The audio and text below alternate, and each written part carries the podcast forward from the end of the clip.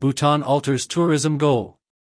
It was recently announced that the Himalayan Kingdom of Bhutan will now reduce the Sustainable Development Fee, SDF, to US 100 per person per night.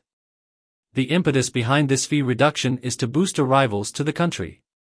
While the increase in the Sustainable Development Fee was declared as a means to protect the nation's ecology, a new tourism strategy was also unveiled describing the transformation of three key areas enhancements to its sustainable development policies, infrastructure upgrades, and the elevation of the guest experience.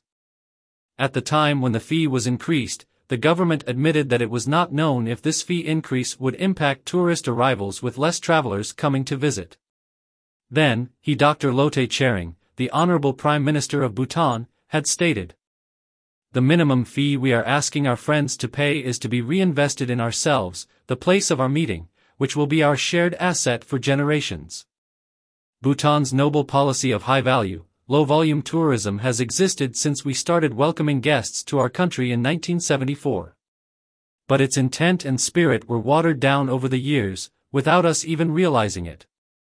Therefore, as we reset as a nation after this pandemic, and officially open our doors to visitors today, we are reminding ourselves about the essence of the policy, the values and merits that have defined us for generations.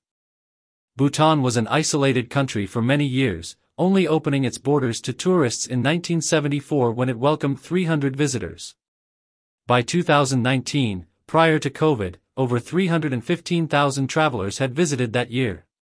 For several years, India was the only country from where Bhutan allowed an almost unrestricted flow of tourists with entry charges the two countries share 376 miles of border, and India is influential over Bhutan's foreign policy, defense, and commerce, with Bhutan being the largest beneficiary of India's foreign aid.